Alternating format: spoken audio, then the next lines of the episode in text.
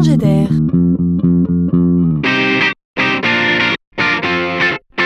C'est la chronique de Laurent Collen. Il est breton. Il s'appelle Jean-Claude Dubois et son métier, c'est conteur. Alors, pas le conteur qui raconte une histoire, hein, mais plutôt le conteur qui compte comme 1 plus 1 égale 2.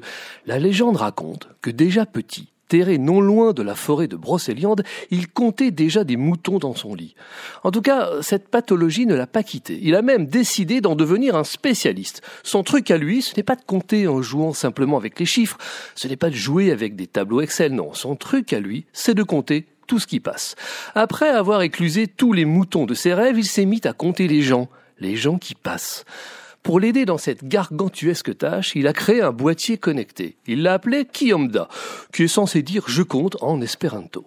Ce boîtier totalement autonome va compter tout ce qui se passe sous ses yeux à l'endroit où vous le déposez. Utile donc pour tous les organisateurs de grands événements publics, gratuits, sans billetterie. Mais surtout, Comprenez qu'on vient peut-être de tuer le traditionnel folklore du comptage des manifestations. 100 000 selon la police, 2 millions selon les syndicats. Et on entendra la France se lever pour dire Eh, que dit Kiamda c'est donc en comptant que Jean-Claude Dubois a tué les conteurs, à savoir ceux qui nous racontaient des histoires en fonction de leurs intérêts propres.